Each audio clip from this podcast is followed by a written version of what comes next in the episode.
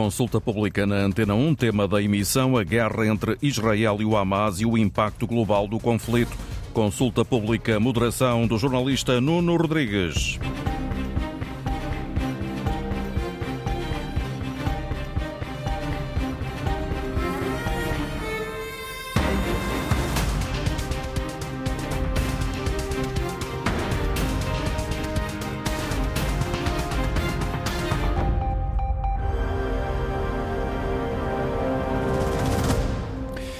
Dia. Há muito tempo que o conflito entre israelitas e palestinianos não era sinónimo de morte e destruição ao nível do que se viveu nas últimas semanas. A convivência, que nunca foi pacífica, deu lugar a uma nova guerra aberta depois do ataque do Hamas no início do mês. Elementos do movimento radical islâmico, considerado terrorista por Israel e parte do mundo ocidental, entraram de forma surpreendente em território israelita, assassinaram perto de 1.500 pessoas e fizeram duas centenas de reféns. O ataque levou Israel a declarar guerra ao Hamas, para já com uma onda quase incessante de bombardeamentos na faixa de Gaza e com um polémico cerco que deixou o território palestiniano sem água, eletricidade, combustível e alimentos. O Hamas garante que os ataques israelitas já causaram a morte a cerca de 6 mil pessoas desde o início do mês, a maioria civis, incluindo crianças. Que caminhos restam para tentar travar esta guerra e que contributo pode dar a comunidade internacional nesse sentido. São alguns dos eh, pontos que vamos eh, debater esta manhã em consulta pública. Daqui a pouco já vou apresentar os nossos convidados. Antes, seguimos em direto para Israel, onde está o enviado especial da Antena 1, José Manuel eh, Rosendo.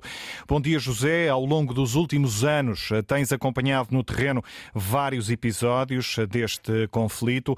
Além do número de vítimas, podes começar por ajudar-nos a perceber porque é que este episódio ficará também ele para a história, independentemente do desfecho que ainda não conhecemos? Bom dia, Nuno. Bom dia, ouvintes da Antena 1. Ora bem, este episódio do Hamas, do ataque do Hamas, eh, é algo que nunca tinha acontecido. É inédito. Ou seja, o Hamas, para além de lançar os rockets, para além de algumas tentativas de infiltração em território israelita, através, por exemplo, de túneis a partir da faixa de Gaza, isso já aconteceu algumas vezes, mas um ataque com esta dimensão nunca tinha acontecido e isso coloca em causa a capacidade uh, do exército israelita para defender o seu próprio território, coloca também em causa os serviços de informação israelitas habitualmente tidos como muito competentes, e, portanto, é tudo isso que está em causa. Ou seja, para além de, toda, de todo o drama de, de, de dimensão humana, para além das mortes, enfim, de todas as atrocidades que possam possam ter sido cometidas, é muito isso também que está em causa. Ou seja, a confiança, a própria confiança que os israelitas tinham nas forças de defesa, nos serviços de informação, tudo isso, não, eu não, não, não diria que ruiu, mas sofreu um rude golpe e neste momento essa confiança nesses serviços e nessas forças de defesa não são ao, ao, mesmo nível que eram antes deste ataque com, uh, do Hamas. Há, portanto, também aqui uma questão de orgulho, se quisermos, uh, forças de defesa, exército que se considera capaz de enfrentar qualquer inimigo e que depois abre esta brecha e permite que este grupo de combatentes, várias centenas de combatentes do Hamas, entrem em território israelita e dificilmente uh, foram parados.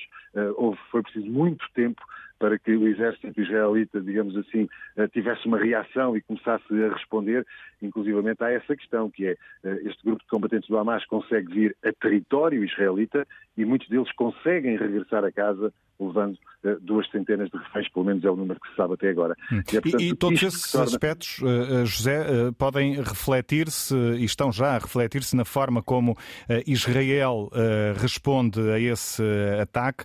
Tens testemunhado a onda de bombardeamentos israelitas na faixa de Gaza por estes dias, desde cedo que Israel deu também sinais de querer avançar com uma invasão terrestre. Essa é uma possibilidade que continua em cima da mesa, pelo que consegues perceber aí? Não seria a primeira vez. Ou seja, eu, eu recordo-me, por exemplo, da guerra que começou no final de dezembro, no final de dezembro de 2008 e depois prolongou-se por janeiro de 2009 e essa foi a primeira vez em que Israel, numa situação deste género, eh, acabou por entrar na faixa de Gaza.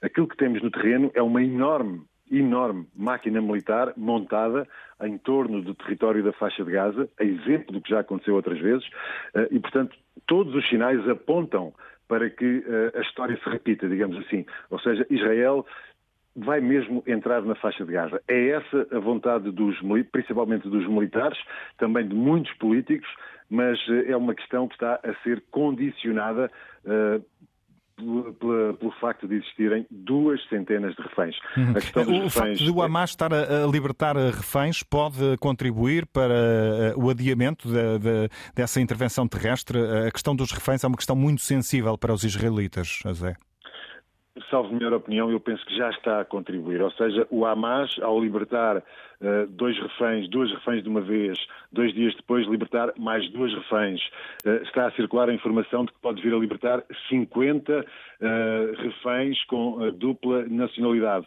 Ainda agora terminou mesmo uma conferência de imprensa dos ministros dos negócios estrangeiros do Qatar e da Turquia, com o ministro Qatari a dizer que estão a decorrer negociações e que eventualmente pode haver resultados muito em breve. Portanto, tudo isto condiciona. Eu recordo, por exemplo, o caso do soldado Gilad Shalit, esteve, já não me recordo ao certo, mas cinco ou seis anos esteve refém na faixa de Gaza e acabou por ser trocado por mais de mil uh, prisioneiros uh, palestinianos. Esta é uma questão muito sensível em Israel. Tem havido manifestações de israelitas a pedirem ao governo para fazer alguma coisa no sentido de conseguir a libertação dos reféns, mas o governo israelita, por vezes, enfim, tem, tem, tem uma atitude que é difícil de compreender. Eu recordo que, uh, em relação às duas últimas reféns que foram libertadas, cidadãs israelitas, na véspera ou dois dias antes, o, o Hamas tinha, tinha feito essa proposta de libertar essas reféns e o governo israelita respondeu, o gabinete do primeiro-ministro, dizendo que era propaganda do Hamas. O Hamas, com esta atitude, condiciona a agenda e outra coisa, responde diretamente àqueles que dizem que o Hamas é uh, a comparação com o Estado Islâmico. Portanto, o Hamas, ao libertar reféns, está também a responder e a dizer que não é o Estado Islâmico, quer negociar, quer uma solução política e, portanto, é isso que neste momento está em causa e provoca toda esta indecisão relativamente ao poder político em Israel quanto a uma invasão terrestre hum. da faixa de Gaza. A esse propósito, eh, José, uma declaração que caiu mal no dia de ontem, em particular do lado palestiniano, o presidente francês esteve em Tel Aviv, sugeriu que a coligação internacional destacada no Iraque e na Síria para combater o Estado Islâmico eh, possa também atuar contra uh, o Hamas, uma declaração que não foi nada bem recebida.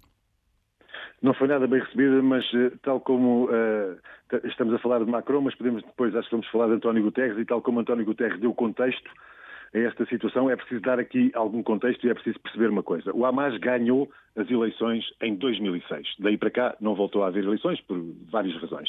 O Hamas ganhou as eleições e o poder na faixa de Gaza foi tomado à força pelo Hamas porque a autoridade palestiniana recusava passar esse poder, nomeadamente em termos de segurança, para o governo do Hamas.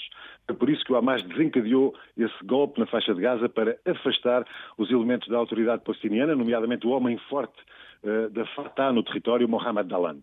E, portanto, foi isso que eh, aconteceu. E a partir daí tivemos um cerco a Gaza, menos intenso daquele que foi decretado agora por, eh, por Israel, depois deste ataque do Hamas, mas desde 2006 que a faixa de Gaza está cercada uh, e tudo o que entra no território é muito controlado. E, portanto, é este o contexto. E Macron, ao vir comparar o Hamas ao Estado Islâmico, a alinhar, digamos assim, na narrativa de, de Israel e também, e também dos Estados Unidos, provocou uma reação forte nas ruas aqui no, na, na Cisjordânia, hum. nomeadamente. Houve, houve, houve manifestações, queimaram-se fotografias de Macron uh, e os manifestantes gritaram palavras de ordem pedindo a Macron para ir para casa. Foi isto que basicamente aconteceu, porque Macron veio também dizer e propor uh, retomar o processo de paz, mas essas são palavras que os palestinianos estão cansados de ouvir sem nenhum efeito prático a não ser o crescimento dos colonatos na Cisjordânia. Explicavas isso há pouco, uh, José. O Hamas controla a faixa de Gaza, na Cisjordânia a autoridade palestiniana. Estas duas autoridades também não se entendem. Um, ehm, o que te pergunto é com qual destas entidades é que os uh, palestinianos mais se identificam nesta altura? É possível ter uma ideia? É possível ter uma ideia, basta andar na rua e falar com. Há aqui um ponto que é preciso esclarecer. Muitos palestinianos condenam algumas das coisas que foram feitas pelo Hamas neste ataque. Não há nenhuma dúvida em relação a isso. Mas, por outro lado, neste momento, a maioria dos palestinianos, eu estou convencido disso, por aquelas pessoas com quem tenho falado, não tenho nenhum dado concreto para, para vos dar, mas estou convencido que a maioria dos palestinianos apoia neste momento o Hamas. E apoia o Hamas porque sente que é a única força política, independentemente dos erros que esteja a cometer, é a única força, o único movimento que defende os, o interesse, os direitos uh, do povo palestiniano. E, é, e, essas primeiras eleições de 2006 foram um primeiro sinal de como os palestinianos já não davam crédito à autoridade palestiniana, porque estava a desenvolver uma política, uma política, enfim, de, de, de diálogo, de tentativa de diálogo, podemos chamar-lhe assim, que não estava a trazer qualquer tipo de frutos para os palestinianos. E por isso, neste momento, há esse apoio. Já ouvi em Ramallah manifestações a apoiarem o Hamas, e, portanto, há essa, há essa questão que é preciso entender. Uh, isto visto de fora pode parecer muito estranho, mas depois quem anda no terreno percebe como estas pessoas se identificam com o Hamas e com o facto de verem no Hamas o único movimento que, neste, que nesta altura pode defender os interesses do povo palestiniano. Hum. Já falaste há pouco sobre as declarações de António Guterres, quero uh, escutar-te sobre isso. Israel pediu ontem a demissão do secretário-geral da ONU, depois de António Guterres ter considerado que os ataques do Hamas não surgiram do nada e que o povo palestiniano foi sujeito a mais de 50 anos de ocupação sufocante. Uh, António Guterres ainda sublinhou que o sofrimento do povo palestiniano não pode justificar os ataques do Hamas, mas a verdade é que estas declarações uh, caíram muito mal em Israel? Uh, analisando uh, as, as, palavras de António Guterres, uh, aquilo que me parece é que o secretário-geral da ONU apenas destacou aquilo que é óbvio, ou seja, o mundo não começa quando nenhum de nós acorda de manhã com o despertador, não é? Há, temos um passado e também um conflito, este conflito, qualquer conflito no mundo, mas este em particular tem esse passado que é preciso entender para percebermos porque é que chegamos aqui. E aquilo que António Guterres disse foi os palestinianos estão sujeitos há décadas a uma ocupação, uma ocupação ilegal, à luz do direito internacional, e é importante sublinhar isso. E, portanto, eh, a pergunta que tem que fazer, por exemplo, é esta. Quando se cerca Gaza 2 milhões de pessoas numa prisão desde 2006, que resultado é que se pode esperar? Quando, tem, quando se tem uma Cisjordânia ocupada, onde os territórios palestinianos vão minguando e os colonatos vão aumentando, o que é que se pode esperar? Quando se fala da solução dois Estados, fala-se há tanto tempo da solução dois Estados, mas ela não dá nenhum sinal de avançar. Os palestinianos não veem nesta, nesta solução dois Estados qualquer sinal de esperança, porque não há dados concretos no terreno que lhes permitam ter essa esperança em virem a ter um Estado palestiniano viável. Porque neste momento aquilo que temos na Cisjordânia são bolsas, pequenas bolsas, de territórios eh, controlados pela autoridade palestiniana e o resto é controlado por eh, Israel. Ora bem, o que temos nesta situação é um governo em Israel que é talvez o governo mais à direita, é o governo que está, enfim, que tem, que tem dirigentes do, dos colonos, que tem dirigentes religiosos eh, mais radicais uh, no poder e que têm dito abertamente, alguns deles defendem a anexação da Cisjordânia. É tudo isto que está em causa, é tudo isto que leva a estas explosões de violência que surgem de vez em quando aqui nestes territórios e, portanto, é isso que é preciso entender, mas António Guterres também sublinhou claramente que condena todas as violações de direitos humanos, quer por parte do Hamas, quer por parte de, de Israel. Obrigado, José. José Manuel Rosendo, enviado especial da Antena 1, nesta altura em território israelita. Ficaram aqui, uh, julgo, bons eh, pontos de partida para a conversa com os uh, nossos convidados. O Major-General Felipe Arnou Moreira, professor no Instituto de Altos Estudos Militares e na Universidade Nova, analista de estratégia política e militar. As especialistas em Médio Oriente, Maria João Tomás e também Maria do Céu Pinto Arena. Maria João Tomás, investigadora do ISCTE. Maria do Céu eh, Arena é docente na Universidade do eh, Minho. Eh, conto também adiante com o testemunho do médico cirurgião Nelson Olim, especialista em medicina de emergência e humanitária, é conselheiro regional de equipas médicas de emergência da Organização Mundial de Saúde no Médio Oriente. Já viveu em Gaza e em Israel em momentos diferentes. É por isso também relevante escutarmos o testemunho de Nelson Olim, algo que vamos fazer mais adiante. Começo por si, professora Maria do Céu está connosco a partir dos estúdios da Antena 1 em Vila Nova de Gaia. Há pouco falávamos das declarações de António Guterres e de Emmanuel Macron, declarações mal recebidas por israelitas e palestinianos. Na sua leitura, essas declarações dão um sinal de fragilidade por parte da comunidade internacional e, neste caso, das Nações Unidas, pelo menos por agora, quanto a um possível papel mediador neste conflito? Muito bom dia. Um... Bem, eu acho que, de alguma forma, o, secretário-geral das Nações Unidas exprimeu uh, a preocupação da comunidade internacional relativamente uh, aos, aos mortos, às vítimas civis que estão a ser feitas uh, na faixa de Gaza.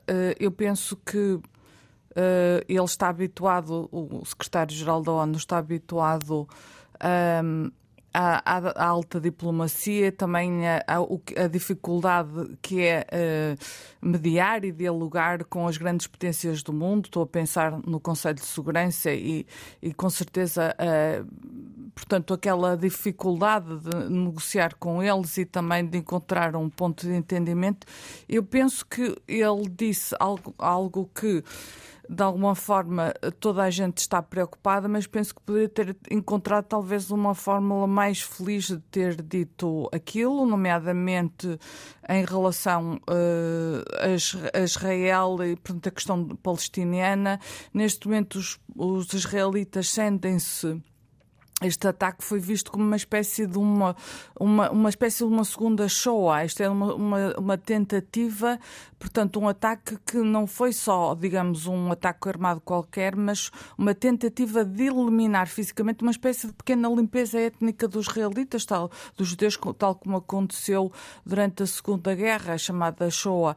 Um, e eu acho que temos que respeitar um pouco esta, esta sensibilidade de um povo que se sente ameaçado fisicamente, mas ao mesmo tempo acho que sim que se deve, devem prosseguir os esforços da, da, das Nações Unidas e da comunidade internacional para tentar uh, uh, que Israel, enfim, uh, atue de forma um pouco mais, mais moderada. Penso que não, isso não será possível, porque Israel tem, tem os seus planos bem definidos e vai avançar com uma ofensiva terrestre, e portanto aí essa, essa fase será com certeza muito difícil, mas em, em geral penso que uh,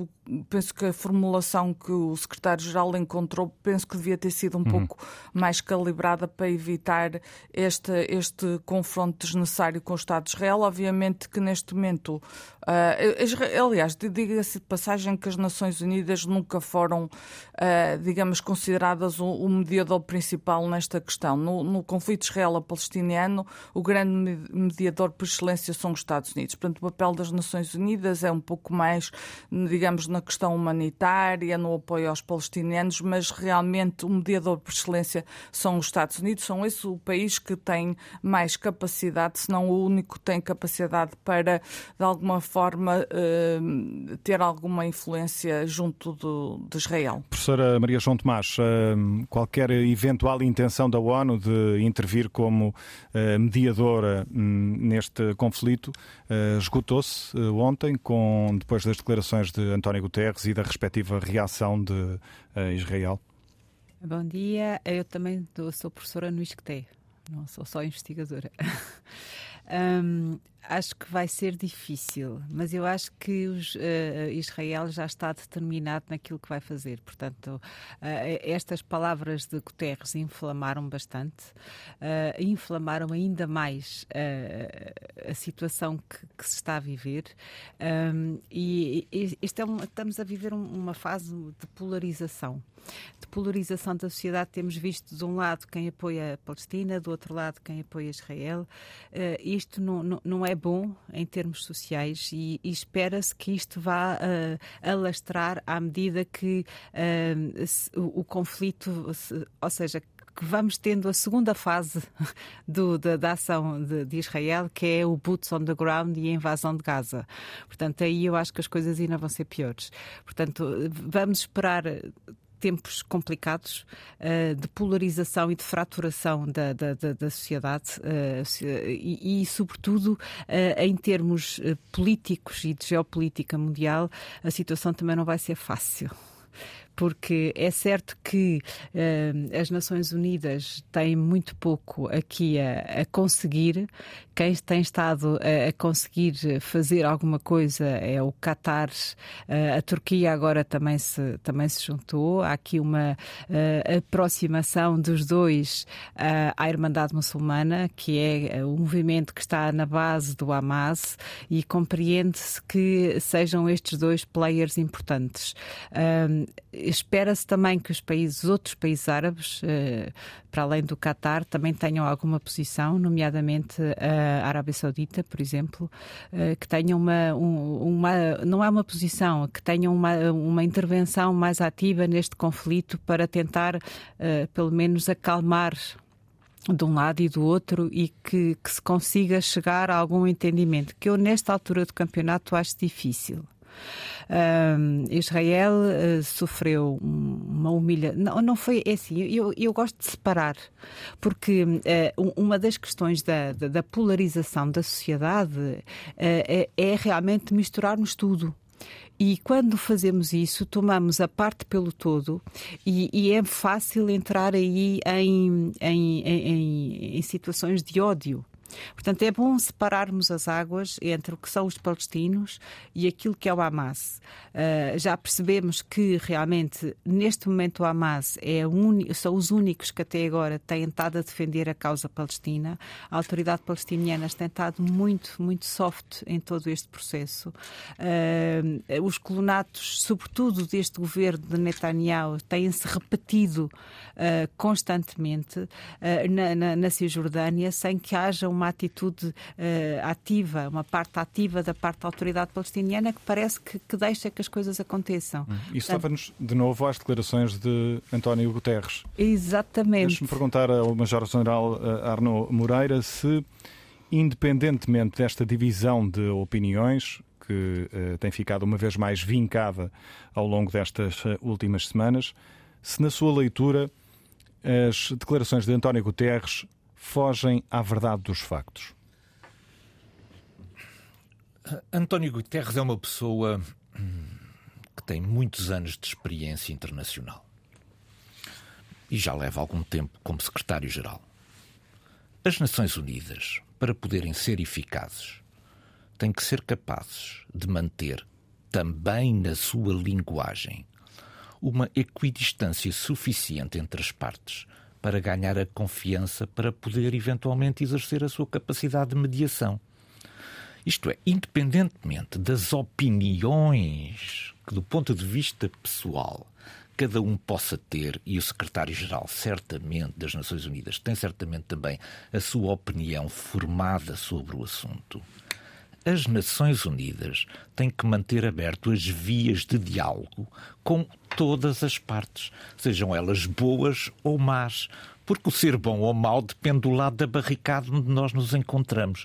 Não é cientificamente fácil dizer se é bom ou se é mau nestas questões das relações internacionais. Há coisas que satisfazem os nossos interesses, nesse sentido são boas, há coisas que são contrárias aos nossos interesses, são más. Mas o papel das Nações Unidas não é este do bom e do mau é de ser capaz de manter abertas todas as vias de diálogo.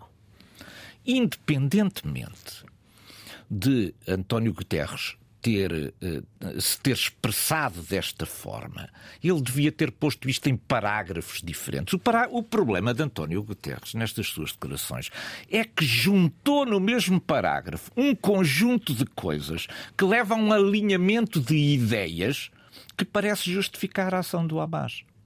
Isto é, isto aconteceu, não aconteceu do vácuo, aconteceu por causa de 56 anos de ocupação israelita. Ora, isto parece ser uma justificação para aquilo que foi a ação armada de 7 de outubro do Hamas. Mas, mas António ele Guterres dito, diz podia... logo de seguida que o sofrimento do povo palestiniano não pode justificar os ataques não, não, do Hamas. Mas tudo em parágrafos diferentes. No mesmo parágrafo, a leitura que fizeram os israelitas, e eu, aliás, quando ouvi isto, também fiz exatamente essa leitura, é que ele estava a encontrar para o dia 7 de outubro uma justificação, quando não há nada que possa justificar o 7 de outubro. Pronto.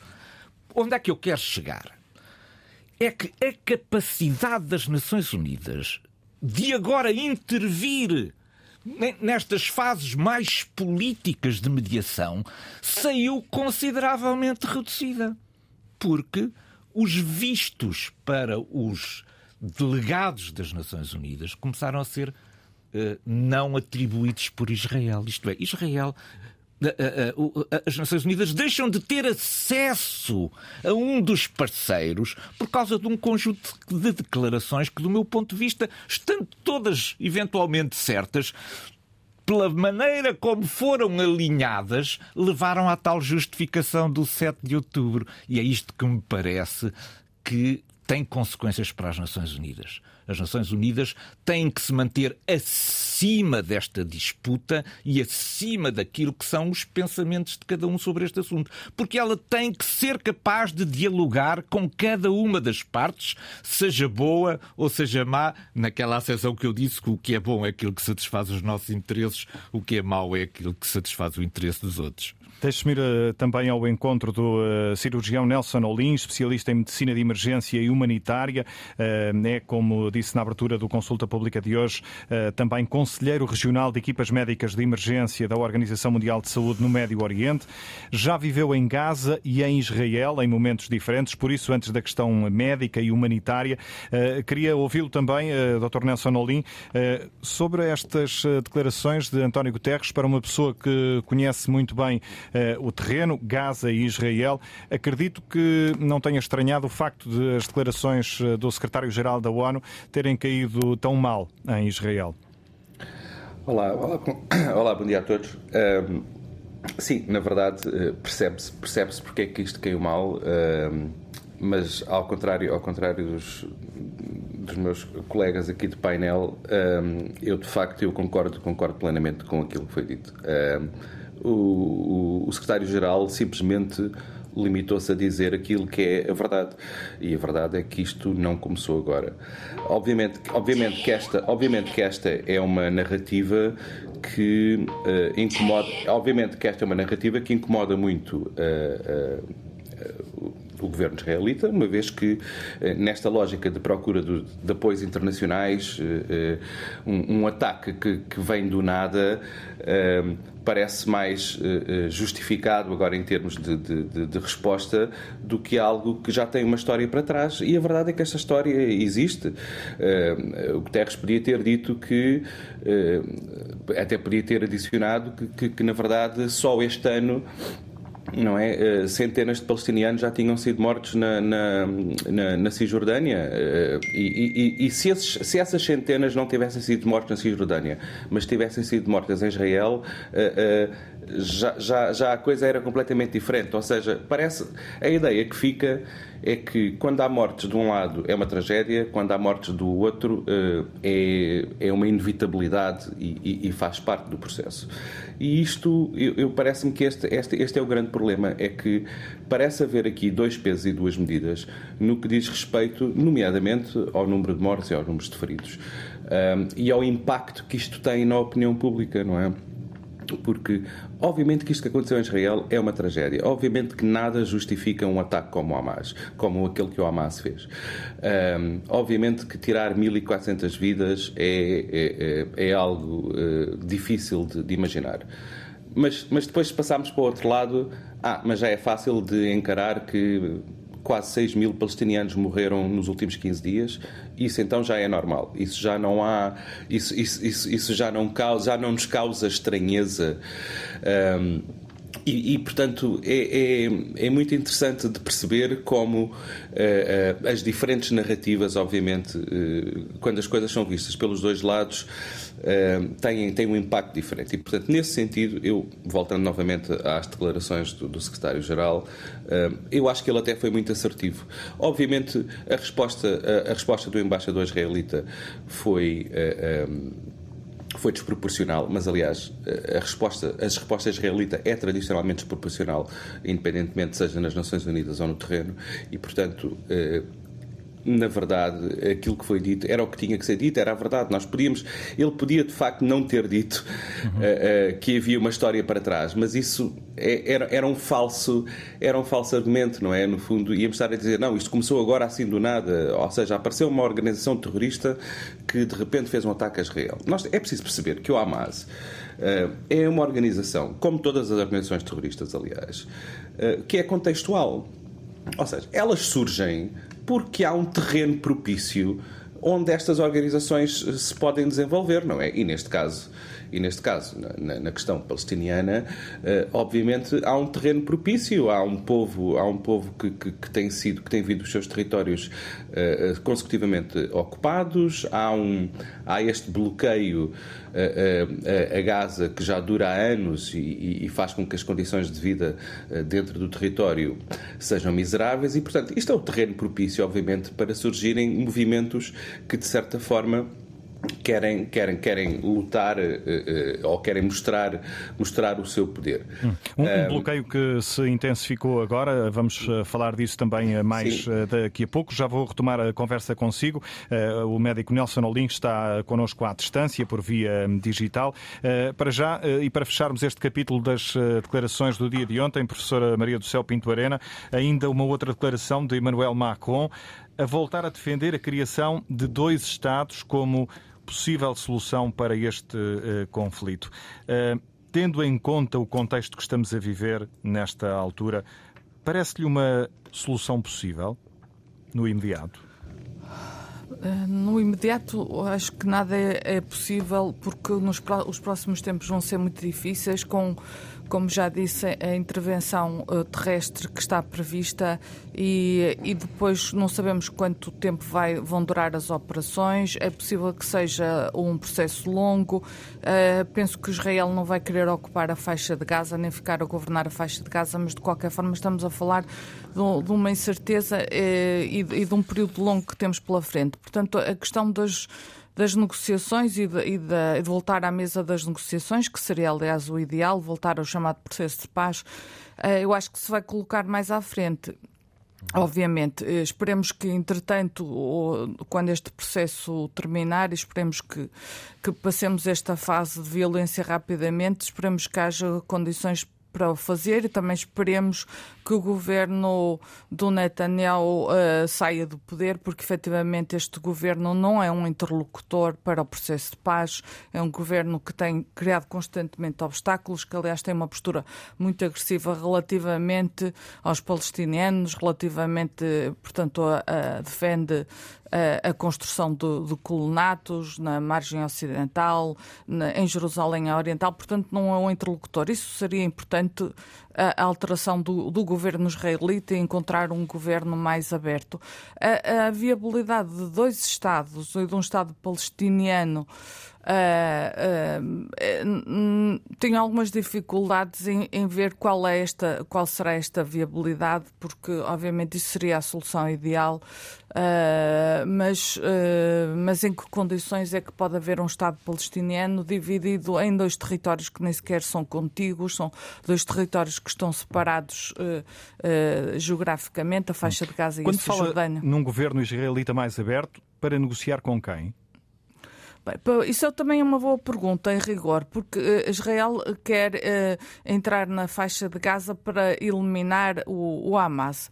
Em rigor, os, os, palestinianos não são o Hamas, mas a, a, questão não é assim tão simples. É que o Hamas governa a faixa de Gaza, o Hamas, de alguma forma, embora eu, eu acredito que nem todos os palestinianos se revejam no Hamas, mas neste momento os palestinianos veem no Hamas aquele, o único movimento palestiniano que de alguma forma faz frente a Israel. Portanto, é verdade que é quem, qual será o interlocutor que no final de todo este processo e enfraquecido o Hamas, não digo eliminado porque penso que isso será muito difícil, mas qual vai ser o interlocutor? A autoridade palestiniana é a única alternativa, que é um movimento que está bastante enfraquecido e desacreditado. É uma possibilidade, porque obviamente o Hamas penso que não será interlocutor para coisa nenhuma. Mas o problema é também a legitimidade que os palestinianos Uh, quer dizer, uh, consideram que os seus representantes têm, e, e, nesse sentido a autoridade palestiniana está realmente muito desacreditada e, e, o Hamas continua a gozar de, de assim, goza de, de, alguma, de bastante popularidade simplesmente porque, no fundo, os, os palestinianos não, também acham que não há alternativa, não, não há outros, não há outros movimentos palestinianos que tenham esta capacidade, esta força face a Israel. Portanto, sim, essa é outra questão difícil. É mais uma das questões difíceis a ter em conta no final desta, da, da fase que nós antevemos, que continuará a ser uma fase armada e, e de uhum. grande violência. Será com quem é que vamos negociar, negociar da parte de Israel e também da parte dos palestinianos. Isso são mais, mais alguns problemas que temos pela frente. Professora Maria João Tomás, partilha da ideia de que este não é o momento para falar de soluções futuras para este conflito? Ah, eu acho que temos que começar a pensá-las agora, porque depois isto nós estamos por aquilo que disse o Galan, que é o ministro da, da, da Defesa, uh, estamos na primeira fase, ou seja, ataques aéreos. Uh, que, que, têm estado com muitas baixas do lado palestino. Eh, eles mostram, propaganda ou não, muitas mulheres e crianças. Há muita propaganda aqui, lá está. Ainda voltando à questão da polarização, há muita propaganda, quer de um lado, quer do outro. Um, e, e, realmente têm-se mostrado muitos, muitas pessoas mortas, sobretudo mulheres e crianças. A questão é, porquê é que são eh, mulheres e crianças serão militantes do Hamas? É a pergunta que se coloca. Porquê? Eh, o objetivo é eliminar o Hamas. Então estão a bombardear para matar mulheres e crianças. Essas pessoas são do Hamas. Do lado de Israel dizem que sim. E a razão é: uh, o Hamas paga por criança portanto, e daí elas terem tantas crianças, porque não têm muita forma de, de, de, de, ter outra fonte de rendimento. E vamos ser muito sinceros e claros, porque é isso que se passa. Não há emprego ali, não, não, há nada, eles estão cercados e uma das formas de terem algum rendimento é terem crianças que o Hamas subsidia. Portanto, essa é uma questão. E depois a seguir, o Hamas também uh, vai-lhes pedir alguma coisa em troca. E isto é o que os, eh, do lado de Israel se diz, que uh, pedem que logo de, desde miúdos as crianças sejam educadas dentro dos princípios daquilo que são a ideologia do Hamas. Portanto, que não há Estado de Israel, que é preciso combater Israel, é preciso combater os israelitas, não há Estado de Israel e que desde, e eles dizem, os israelitas, que os miúdos desde, desde pequeninos que pertencem ao Hamas. Por causa disso, porque o Hamas lhes dá essa instrução logo desde. desde e, e, e, dizem mais, dizem que lhes põem espadas na mão e as brincadeiras são brincadeiras de lutar contra Israel. E por isso eles dizem que têm legitimidade para matar não só as mães, uh, os terroristas, crianças, mas também as mães deles. Portanto, isto é, é, é, é, é a retórica do lado de Israel. E daí a legitimidade para matar.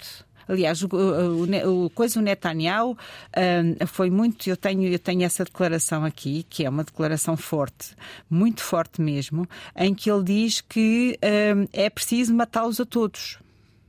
Uh, whatever that means, que eu também, uh, sinceramente, não sei o que é. Uh, matá-los a todos a quem?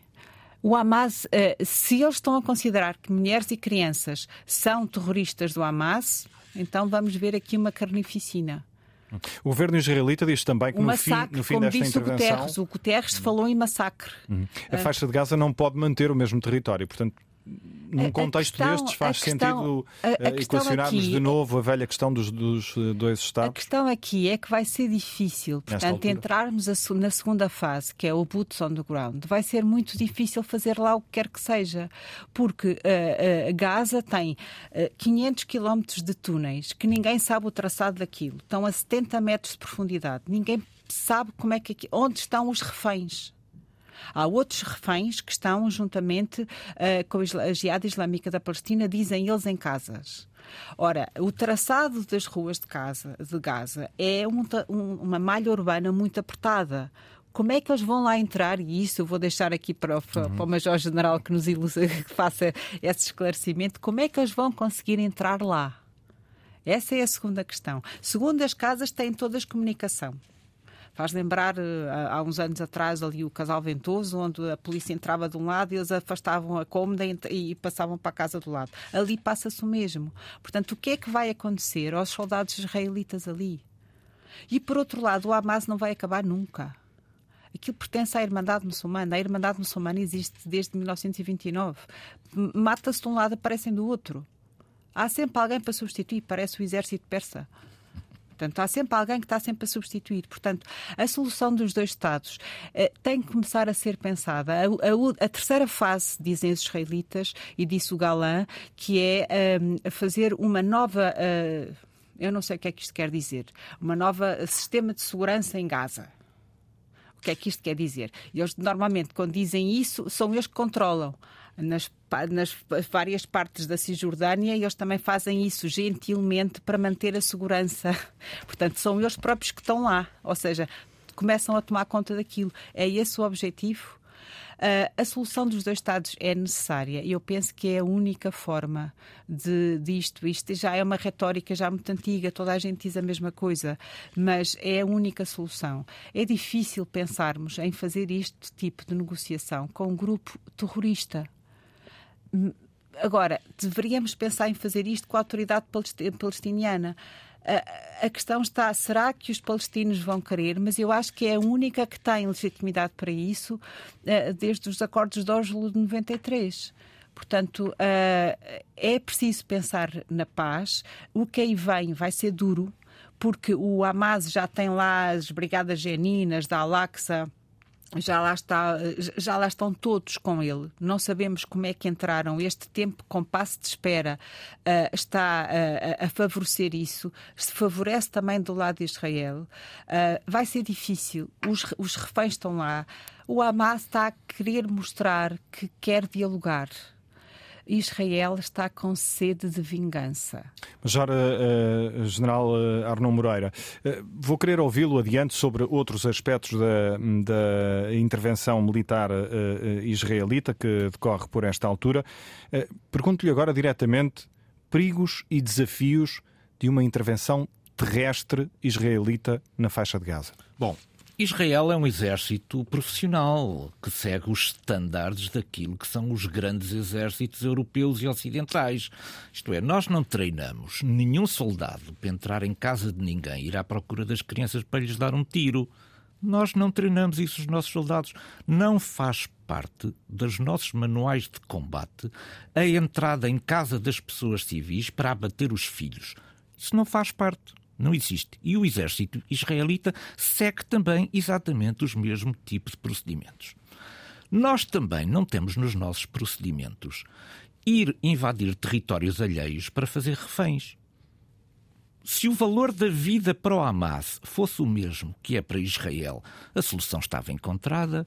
Israel fazia um pequeno raid na Cisjordânia, arranjava 200 reféns e depois trocava-os. Não há nenhum refém feito por Israel. Israel tinha capacidade de o fazer. Porquê? Porque o valor da vida para nós ocidentais não é a mesma coisa que para o, para o Hamas. O valor da vida para o Hamas é zero, é nenhum. E, portanto, nós não podemos comparar aquilo que são as baixas que entre mulheres e crianças existem pelos ataques de natureza israelita e aquilo que são as baixas de mulheres e crianças feitas pelo Hamas porque não é a mesma coisa. Nós não treinamos os nossos soldados para dar tiros nas crianças e nas mulheres. Não treinamos para isso. Bom, esta questão é importante porque às vezes começamos nesta tentativa de compararmos os números. Porque morreram, agora já se diz, morreram só 1.500 ou 1.400 vítimas israelitas e já morreram cerca de 6 mil. Morreram cerca de 6 mil. Que números são estes?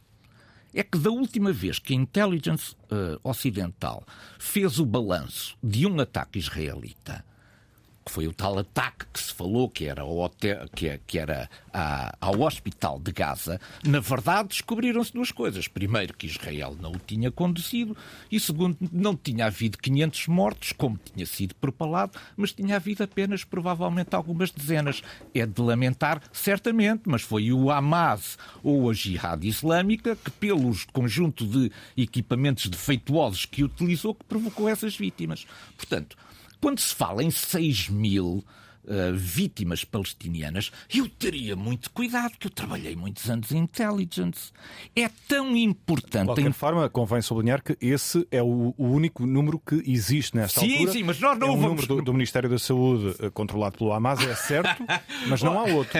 mas isto, é? tal, isto... tal, como também não há outro em relação ao número de vítimas do lado de Israel. Isto é uma guerra. Vítimas que resultaram Todas as vítimas de Israel estão identificadas pelo nome, pela idade, pelo local, etc. Nós não temos dúvida nenhuma sobre quais foram as dúvidas. E nós temos imensas dúvidas sobre os números fornecidos pelo Hamas, porque, como já eu disse, naquilo que foi a questão do, do, do, hospital, o Hamas soltou imediatamente o número 500. Portanto, nós estamos numa guerra de propaganda pelos corações, pelos corações das pessoas.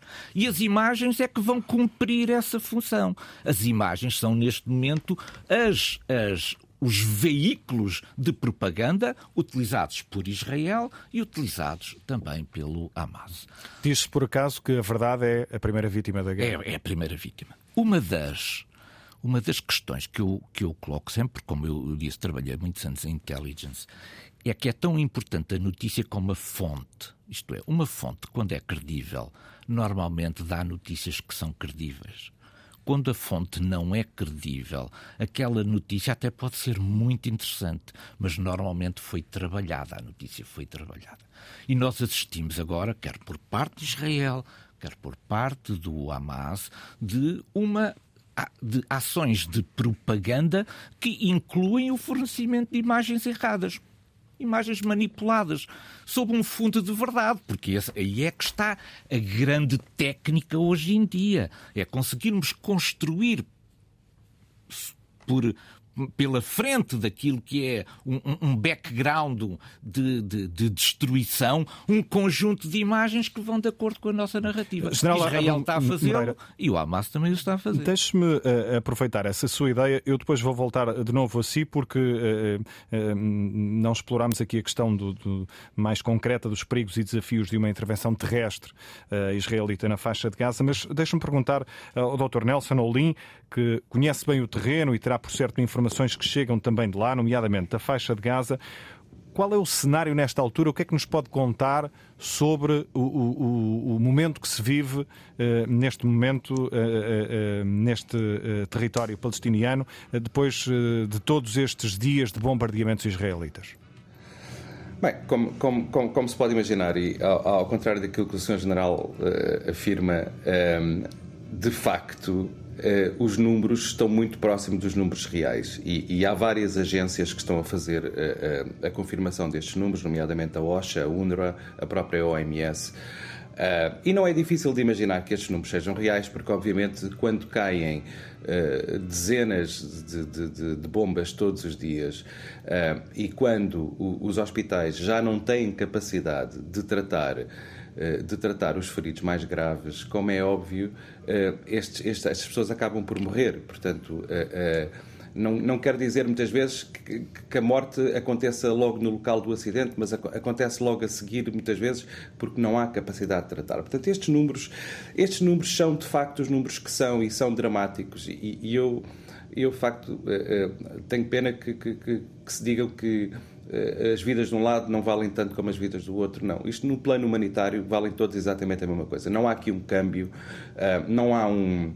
Isto não é uma transação monetária onde um de um lado vale cinco do outro, não é. Eh, as vidas, a vida humana vale de facto mesmo dos dois lados e a verdade é que se calhar os soldados israelitas, como o Major-General diz, não estão não, estão, não são instruídos para entrar em casa a matar pessoas, mas a verdade é que as bombas caem, eh, sejam dos drones ou sejam dos aviões, ehm, e elas são lançadas por soldados, e são essas bombas que, na verdade, eh, têm, têm morto eh, grande parte de, de civis, essencialmente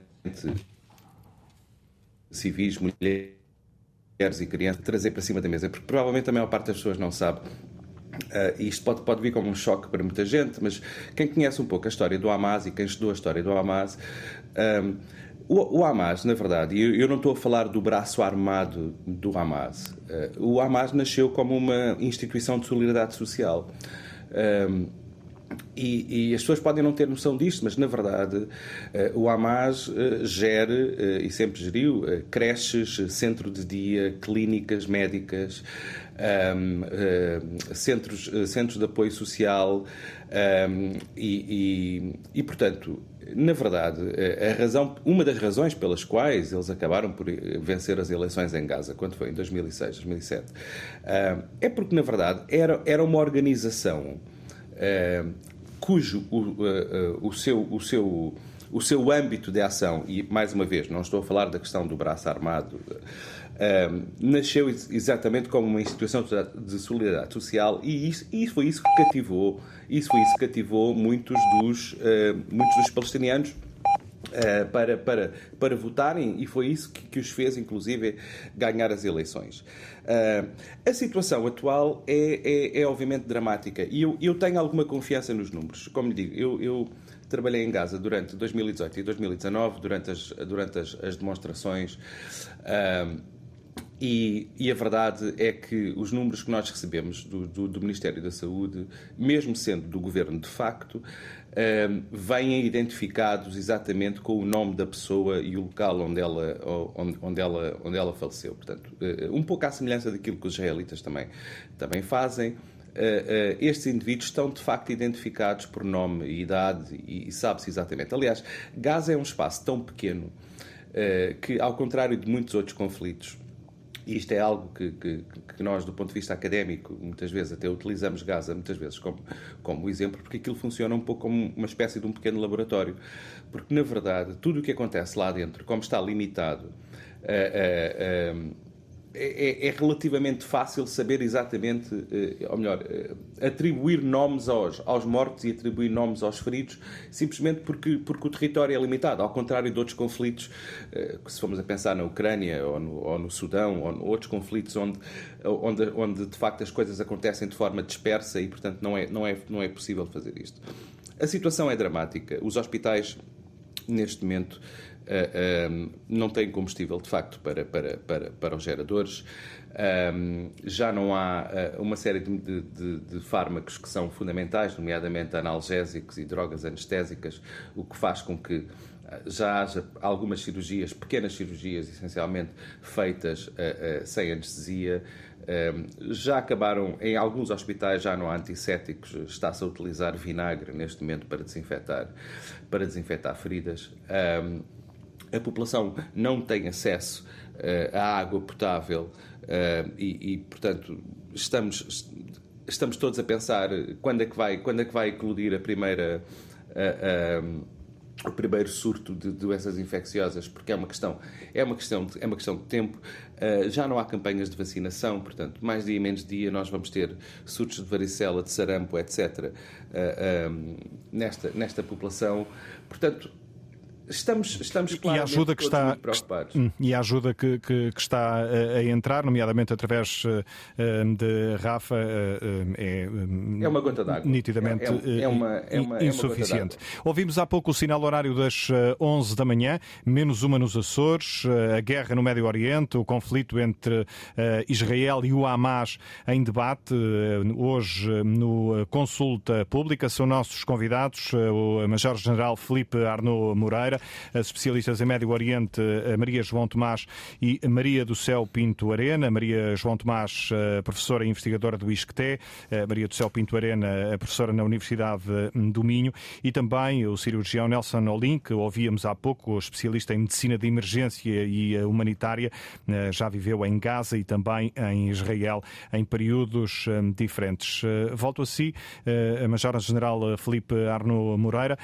Não sei se quer acrescentar eh, alguma coisa ao que disse eh, o Dr. Nelson eh, Olim e para falarmos depois da questão mais concreta de uma eventual intervenção terrestre israelita não. Eu, eu não tenho nada a dizer. Eu, eu tenho a dizer exatamente aquilo que eu disse. Os soldados israelitas não são treinados para bater crianças.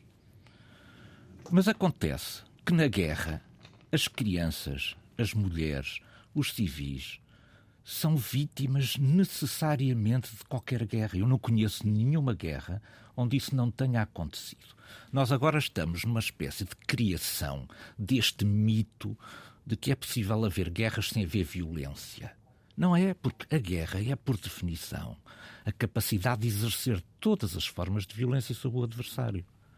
Ora, nós agora estamos a criar a, a, a guerra sem mortos, a guerra sem feridos, uma espécie de guerra fofinha, que é uma guerra que não existe, nunca existiu na história da humanidade e que nós não vamos conseguir evitar.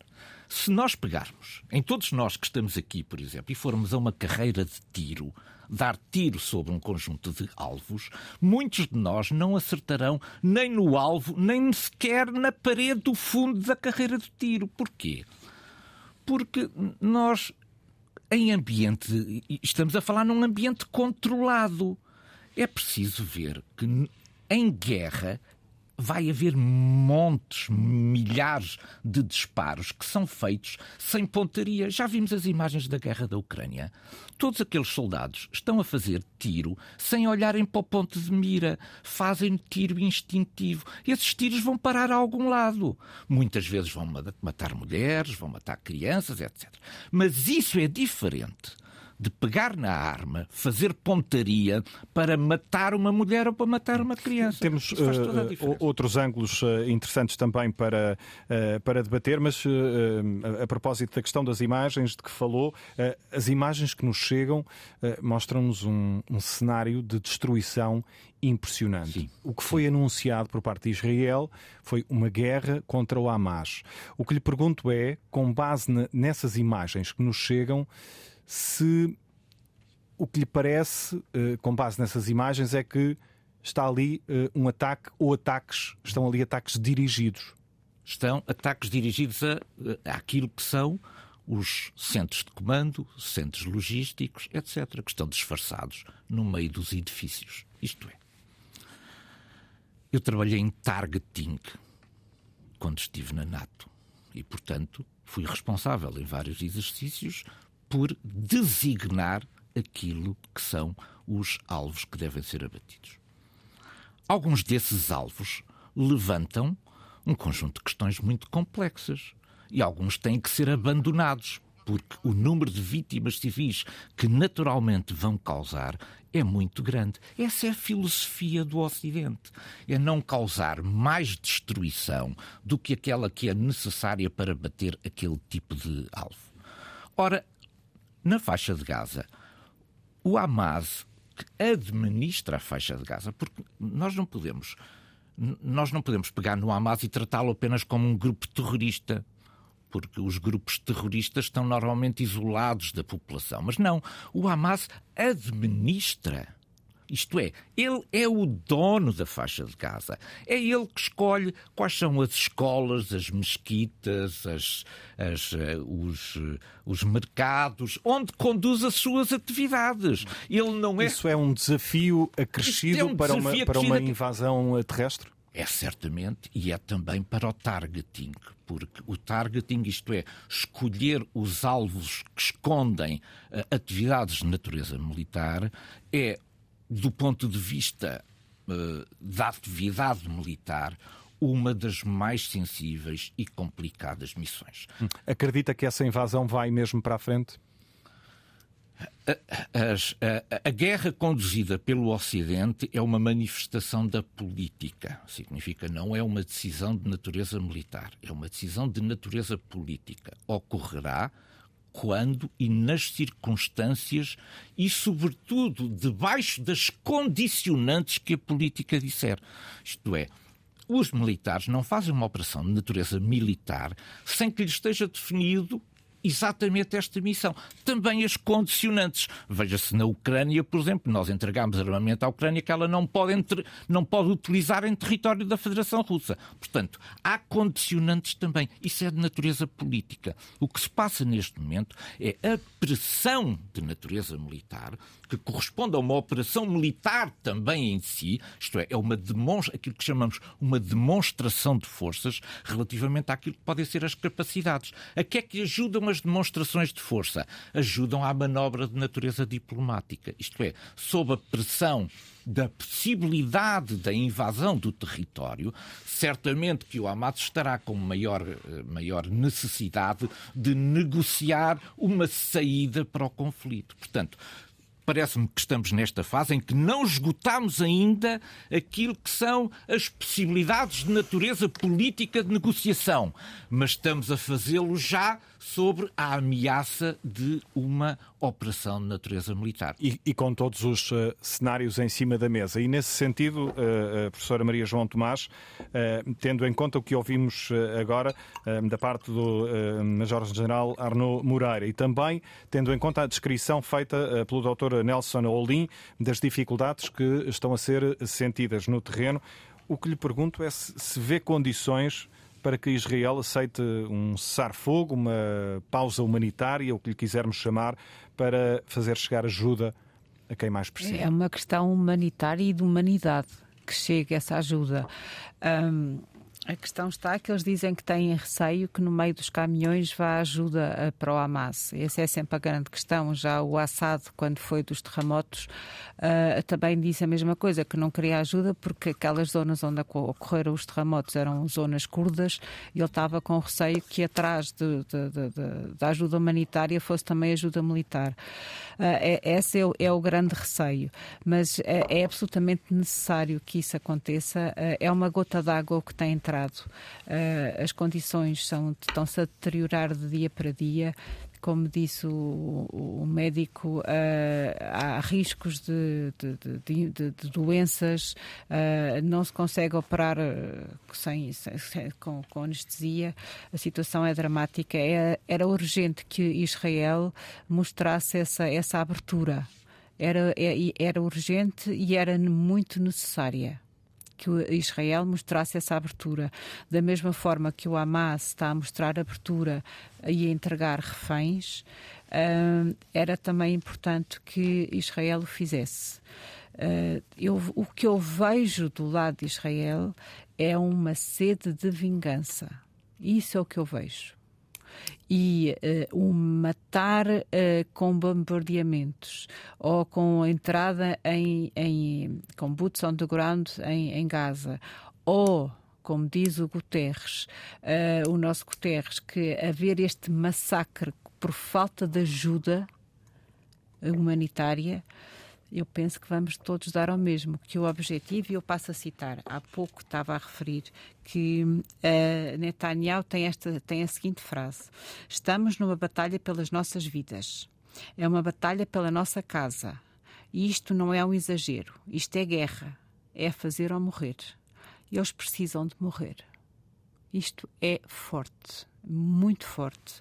Se juntarmos àquilo que eu disse há pouco, que Israel considera mulheres e crianças como pertencentes ao Hamas, podemos estar aqui a, tirar uma ilação do tal massacre que o Guterres fala. Portanto, eu espero que não seja isso. Eu tenho esperança que haja troca, que o Hamas vá entregando mais reféns e que do lado de Israel deixe entrar a ajuda humanitária e que por alguma. Uh, intermediação do Qatar e da e da Turquia, muito próximos da Irmandade Muçulmana, se consiga chegar a algum acordo de paz. Vai ser muito difícil, porque este governo é dos governos mais. Uh, uh, mais, mais de ultradireita uh, e mais bélicos que há memória. Professora uh, Maria do Céu Pinto Arena, um, concorda com esta ideia? Um, vê condições para, para um, um possível cessar-fogo, uma, uma pausa para fazer eh, chegar ajuda humanitária à faixa de Gaza? Bom, eu, eu não. Nós, eu acho que Israel até tem, de alguma forma, contemporizado até agora, porque já passaram mais de duas semanas desde, desde que ocorreram os ataques do Hamas e uh, Israel ainda não iniciou a ofensiva terrestre. Eu acho que, em parte, isso será devido a pressões internacionais, nomeadamente dos Estados Unidos, uh, para, por exemplo, dar mais tempo para uh, negociar, talvez, a libertação de reféns, ao mesmo tempo Israel poderá estar a aproveitar eh, esta, esta hum, compasso se espera para recolher mais informações, para, para preparar mais uh, do ponto de vista operacional da intervenção, uh, o intelligence, portanto, eu, mas eu acho que aqui realmente uh, as pressões internacionais, nomeadamente os Estados Unidos, já terão levado a um, uma dilatação do, do início, uma, uma, um atraso do início da ofensiva terrestre. Eu não vejo muito Israel a contemporizar relativamente à abertura de corredores humanitários ou cessar fogo, porque Israel, aliás, como disse a professora Teresa há bocadinho, tem objetivos muito claros e, aliás, de alguma forma até assustadores, que é extirpar completamente o Hamas. E isso, no ponto, do ponto de vista de Israel, requer uma intervenção no terreno para ir lá eliminar uh, não só os elementos, mas alguma liderança que ainda lá esteja e destruir a infraestrutura física do Hamas, nomeadamente a, rede de túneis onde se esconde também uh, uh, ser, uma série de coisas, centros operacionais, de comando, mesmo armazenamento de armas e mesmo parece produção de rockets. Portanto, eu não, eu não, não vejo com, de forma muito esperançosa aqui Israel. Um, a permitir esse cessar-fogo, porque penso que Israel pensa que todas essa, esta, estas manobras de contemporizar, dilatar, eh, vão simplesmente permitir ao Hamas também reorganizar-se. E, e, portanto, penso que, penso que não. Não vejo muita possibilidade de haver um cessar-fogo com a concordância de Israel. Doutor eh, Nelson Olim, o que é que lhe diz a sua uh, experiência? Qual é que poderá ser a abertura uh, do lado de Israel para permitir a entrada de uh, ajuda humanitária na faixa de Gaza, para além do que temos visto? Vamos ver, a, a, a, solução para este, para este conflito não é nem nunca foi militar e é preciso, é preciso ter, ter isto, ter isto em, em conta, não é? Isto, isto, isto, não se resolve, isto, isto, não se resolve, não se resolve à força, infelizmente. Aliás, e, e o próprio Médio Oriente tem sido tem sido um campo fértil uh, em termos de exemplos em, em, como essas questões não, não se resolvem assim. Uh, infelizmente temos de ambos os lados os interlocutores errados. Uh, eu já ontem dizia isto por um lado, temos uma organização terrorista que não, não reconhece a Israel o direito de existência e, portanto, como é óbvio, este é um interlocutor que não se pode sentar à mesa, mas, por outro lado, temos um governo que, que sempre sabotou eh, qualquer possibilidade de existência de um, de um, de um Estado palestiniano e, portanto, este também não um é. Governo israelita. Exatamente. E, que, e portanto, este, este também não é o interlocutor certo para sentar à mesa. Uh, ou seja, dito isto, eh, eh, não temos neste momento as condições políticas, obviamente, para resolver a coisa e a guerra é uma realidade neste momento. Eh, ninguém sabe ao certo como é que, isto, como é que a guerra vai, vai, vai evoluir. Não sabe, não sabe quais são as intenções de Israel em relação, em relação a esta questão esta questão agora de Gaza. Aliás, a mim faz uma certa confusão, e mesmo do ponto de vista estratégico, e eu também, também, tenho, também tenho o meu background militar, um, Faz-me confusão, eh, de facto, dizer, ok, vamos, vamos, vamos acabar com a Hamas e, portanto, vamos mobilizar a população toda para o Sul. Muito bem, então, mas libertamos o Norte e até, eventualmente, até podemos entrar no Norte, mas então e no Sul? E o que, é que, o, o, que é que vai acontecer no Sul depois? Depois vão puxar toda a gente para, para Norte e, e, entrar no Sul? Eh, há, há, aqui, há aqui coisas que são um pouco paradoxais e não se percebe bem. Uh, a verdade é esta, uh, independentemente do resultado desta, desta guerra que, vai, que, há de durar mais ou menos tempo, no futuro, se as condições não se alterarem, eh, mesmo que o Hamas leve agora um golpe eh, de, misericórdia e que mesmo que se consiga desmantelar o que, o que aliás, como, como a professora dizia, eh, é muito difícil porque isto, isto, estas organizações, elas, elas não é propriamente, não existem concentradas num único espaço, elas estão, estão espalhadas. mas mesmo que se fosse possível desmantelar, a seguir ia surgir outras porque eh, e vai surgir outra eh, organização que não se chamará Hamas, chamar-se-á outra coisa qualquer, porque na verdade, enquanto as condições no terreno forem as mesmas, eh, enquanto enquanto houver opressão e enquanto houver ocupação de, de, de, de, de, de, espaços que, que, não pertencem, e enquanto houver colonatos, etc., eh, obviamente haverá sempre, haverá sempre eh, um espaço para estas organizações proliferarem. Eu, eu tenho muitas dúvidas, de facto, que que os corredores humanitários eh, sejam estabelecidos da forma que necessitavam de ser. Vamos relembrar uma coisa. Antes do conflito, Gaza era abastecida cerca de mais, mais coisa menos coisa, 400, 500 caminhões por dia porque não há nada que se produza em Gaza. Ou seja, o próprio pão que é feito em Gaza é feito com cereais que são importados, não é? Eh, eh, não há água potável em Gaza, não há, não há uma nascente, não há nascentes em Gaza. A água em Gaza é desalinizada e para ser desalinizada é preciso combustível para os geradores eh, para operarem em central de desalinização. Não se produzem medicamentos nem vacinas em Gaza, vem tudo de fora. Portanto, há uma dependência total do exterior. E, portanto, quando nós passamos uh, uh, de uma situação onde entravam 400, 500 caminhões por dia para uma situação onde durante 15 dias não entrou nada uh, e agora, durante uns dias, abriu-se a fronteira, entrou meia dúzia, o que parece-me uma coisa, parece-me claramente um, um, golpe publicitário mais do que outra coisa qualquer. não me parece que isto, que isto vá ter um bom desfecho. Não parece que isto vá ter um bom desfecho. Há planos, por exemplo, para evacuar feridos para o Egito. E esses planos uh, estão na mesa. A questão é se Israel eventualmente irá permitir uh, a saída desses feridos. Por exemplo, esta é outra questão que está, que está sobre a mesa, porque na verdade Gaza é um dos poucos territórios no mundo onde as pessoas não têm onde fugir.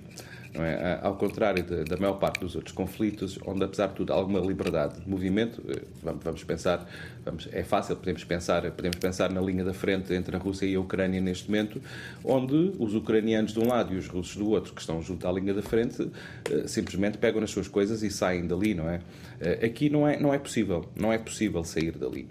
Um, e, portanto, a situação do ponto de vista humanitário é dramática já. Eu ouço sempre dizer, ah, isto está à beira do colapso. Não, isto não está à beira do colapso, isto já, já colapsou. Uh, e, portanto, sem acesso a comida, sem acesso à água, sem acesso a combustível, sem acesso a medicamentos, uh, nós, nós estamos a assistir a uma das maiores catástrofes humanitárias dos últimos tempos um, e, e, e, e, sem, sem via à vista, sem fim à vista, o que é obviamente muito preocupante. Hum. Uh, gostava de, de, vos ouvir uh, a todos uh, sobre um ponto em particular que tem a ver com este contexto que foi agora descrito pelo Dr. Nelson Olim, um, General Arnaud Moreira. todas as guerras, apesar de serem guerras, têm regras. Um, Israel estará a defender-se uh, terá esse direito. Tendo em conta a informação disponível, o que nos vai chegando, está a respeitar a lei internacional? A guerra é um direito. É um direito estabelecido, consagrado, porque todos os países têm necessidade de garantir a sua segurança, a sua integridade e a sua soberania contra atos que vêm normalmente do exterior. E, portanto, quando Israel está a fazer a guerra, e Israel, para poder mobilizar todo este conjunto muito grande de cidadãos, teve que decretar um estado de guerra, está naturalmente obrigado a cumprir aquilo que são as regras a que ele próprio se sujeitou em relação ao direito humanitário internacional. E vai fazê-lo.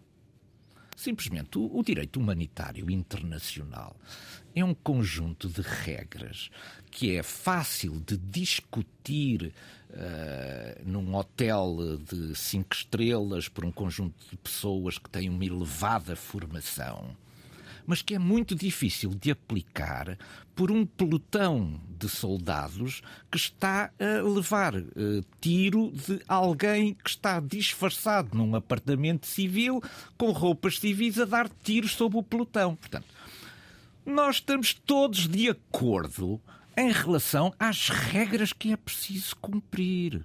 O que nós não estamos de acordo é sobre a aplicabilidade dessas regras em muitos casos de natureza concreta. Isto é, eu, se for comandante de pelotão e tiver comigo 20 homens que estão a ser atingidos pelo tiro de alguém que está num, num edifício mesmo civil, aí esse edifício vem abaixo.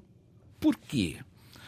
Porque eu estou a ser vítima de um ataque ataque conduzido por alguém vestido à civil com uma arma de natureza militar. Ou seja, essa pessoa militarizou aquele alvo. Aquele alvo que aparentemente era um alvo de natureza civil, tornou-se um alvo legítimo, porque ele foi militarizado pelo conjunto de ações de natureza militar conduzido a partir dali. E é isto que depois nós não vemos nas fotografias.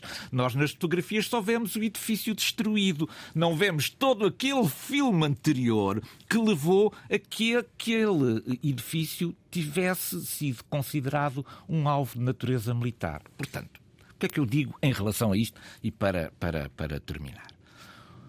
Israel vai respeitar o direito internacional naquilo que é aplicável em função de uma situação muito específica de guerra. Haverá certamente no final um conjunto de interpretações diversas, não todas consistentes, sobre se foi ou não bem aplicado naquela situação concreta aquela questão. Mas uma coisa é certa, como eu digo, se eu for comandante de pelotão e estiver a ser alvo de um conjunto de ações de natureza militar por parte de alguém que está disfarçado num edifício civil, essa pessoa militarizou aquele alvo e, portanto, é, passa a ser um alvo legítimo para isso. E é por isso que o direito internacional é, é, é, é, digamos, é consensual em todos nós, mas depois a aplicação prática disso em situações concretas de combate leva a que, naturalmente, haja interpretações muito diferentes. E também, já agora termino uma coisa: o direito internacional aplica-se aos perdedores nunca nenhum vencedor de uma guerra foi sujeito a, a uma. foi levado para, para Hague para responder pelos crimes internacionais. Isto é, aplica sobretudo aos perdedores. Professora Maria João Tomás, uh, partia desta convicção. Uh... Israel está uh, e vai continuar a cumprir o direito internacional? Eu gostava que sim. Eu gostava que sim. E, e vou esperar que sim. Não tenho muitas esperanças nisso mas, mas vou esperar, porque a esperança é a última a morrer e vou, e, e, vou estar convicta que realmente essas, essas as leis internacionais vão ser, vão ser respeitadas. Mas depois vejo colonatos a serem feitos sem obedecerem, a, a, a desobedecerem a qualquer lei internacional. E depois eu penso, será que por este exemplo vou ter, vou ter a, aplica, a aplicabilidade da lei internacional na, na guerra? Eu, eu, eu tenho muitas dúvidas disso. Eh, eu gostava que Israel nos provasse isso. Eh, como eu lhes disse, e como eu disse, está um desejo enorme de vingança. Enorme. E às vezes, quando esse desejo de vingança é tão grande, cega as pessoas. Nós temos um dos governos mais bélicos e mais violentos que Israel já teve. Ou seja, nós temos, de um lado, e, e, vou dar exemplos muito, muito precisos. Nós temos o Ministro da Defesa, que é o Sr. Galan, general, controlou uma parte de Israel, era ele que comandava uma parte de Israel e que foi chegou a ser condenado ou uh, pelo menos indiciado por uh, de, demasiada violência em determinados uh, pontos de, de, da carreira dele. Depois temos o Ministro da, da Segurança Interna, que é um senhor chamado Ben Gvir, ultranacionalista, que já foi condenado este foi mesmo condenado por atos de terrorismo, de, de, mesmo de terrorismo contra muçulmanos. E é o ministro da Defesa. É o ministro que, quando foi da da coisa da, da, do, do, Ramadão, que coincidiu este ano com a Páscoa Judaica, entrou dentro das mesquitas a dizer que estavam lá terroristas e levou-os todos. Hum. Deixe-me uh, perceber. Uh, é só para terminar. Hum. E depois temos, para, para a cereja em cima do bolo, não é? Portanto, temos este partido ultra, ultranacionalista uh, que, que, que, tem à frente um, um, coisa, um, alguém que foi condenado por atos de terrorismo contra muçulmanos e depois temos a cereja em cima do bolo, que são os, os chamados ortodoxos, que não são os arédios. Atenção, porque lá está, eu, eu no início da nossa conversa, uh, aqui neste mundo temos muitos tons de cinzento e temos que os saber identificar um a um e explicar porque é que é aquele tom cinzento. Ora, nós temos o partido Chas no governo, que é feita esta coligação. O Partido Chás é um partido ortodoxo. É um partido ortodoxo cujo chefe, o rabino, que já morreu, que era o rabino Yassin, disse uma coisa tão simples quanto isto: é preciso matar todos os muçulmanos. Pronto, só Já isto. percebemos essa ideia. Professora Maria do Céu Pinto Arena, hum, em relação à questão do direito internacional, hum, qual é a sua leitura? Bem, eu acho que essa é uma questão a qual, a qual, sinceramente, ninguém pode responder e ninguém está em condições de responder. Eu acho que, uh, obviamente, existe o direito de resposta, isso está consagrado, inclusive, na Carta das Nações Unidas, é um direito básico de qualquer Estado de, de, de se proteger, de, o direito de legítima defesa. Deveria haver um princípio de proporcionalidade na resposta. Uh, mas obviamente uh, a, a diferença, o seu general disse isso, a, a, questão, a diferença entre a teoria e a prática é aqui é fundamental. Uh, eu, eu creio que o Israel, na escolha dos seus alvos, tenha grande cuidado e ponderação, até porque eh, não tudo, quer dizer, é fácil. Israel está sob a mira de, de, da comunidade internacional, inclusive até do próprio Tribunal Penal Internacional. Uh, e, portanto, eu, eu julgo que os decisores militares israelitas escolhem com uh, bastante cuidado os seus alvos.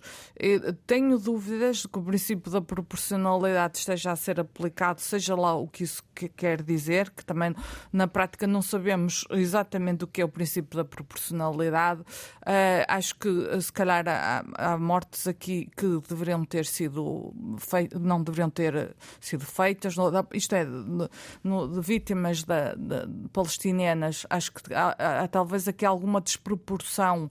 Mas, por outro lado, também conhecemos a doutrina militar do Estado de Israel num, num, num contexto de contra-insurreição que é de uma resposta desproporcionada. Portanto, é uma resposta que não é, é, é destinada a, a mesmo a destruir as infraestruturas civis que possam apoiar uh, uma, portanto, possam ap apoiar as entidades terroristas, seja o Hamas, seja como aconteceu, temos o precedente da resposta israelita, de uma resposta esmagadora militar no Líbano, quando foi atacada por Hezbollah. Portanto, é, é uma questão muito complexa. Uh, agora, eu, eu, eu acredito que, os, como disse, os israelitas tenham, com certeza, façam uma ponderação muito cuidada dos alvos, mas, mas de qualquer forma acho que sim, que há, que há demasiados palestinianos a, a, morrer. De qualquer forma, eu julgo que não, não, nunca conseguiremos saber exatamente em qualquer conflito exatamente o que é uma resposta proporcional e, e, e como é que se pode aplicar o direito humanitário. Além de algumas generalidades, na prática, penso que isso é muito difícil.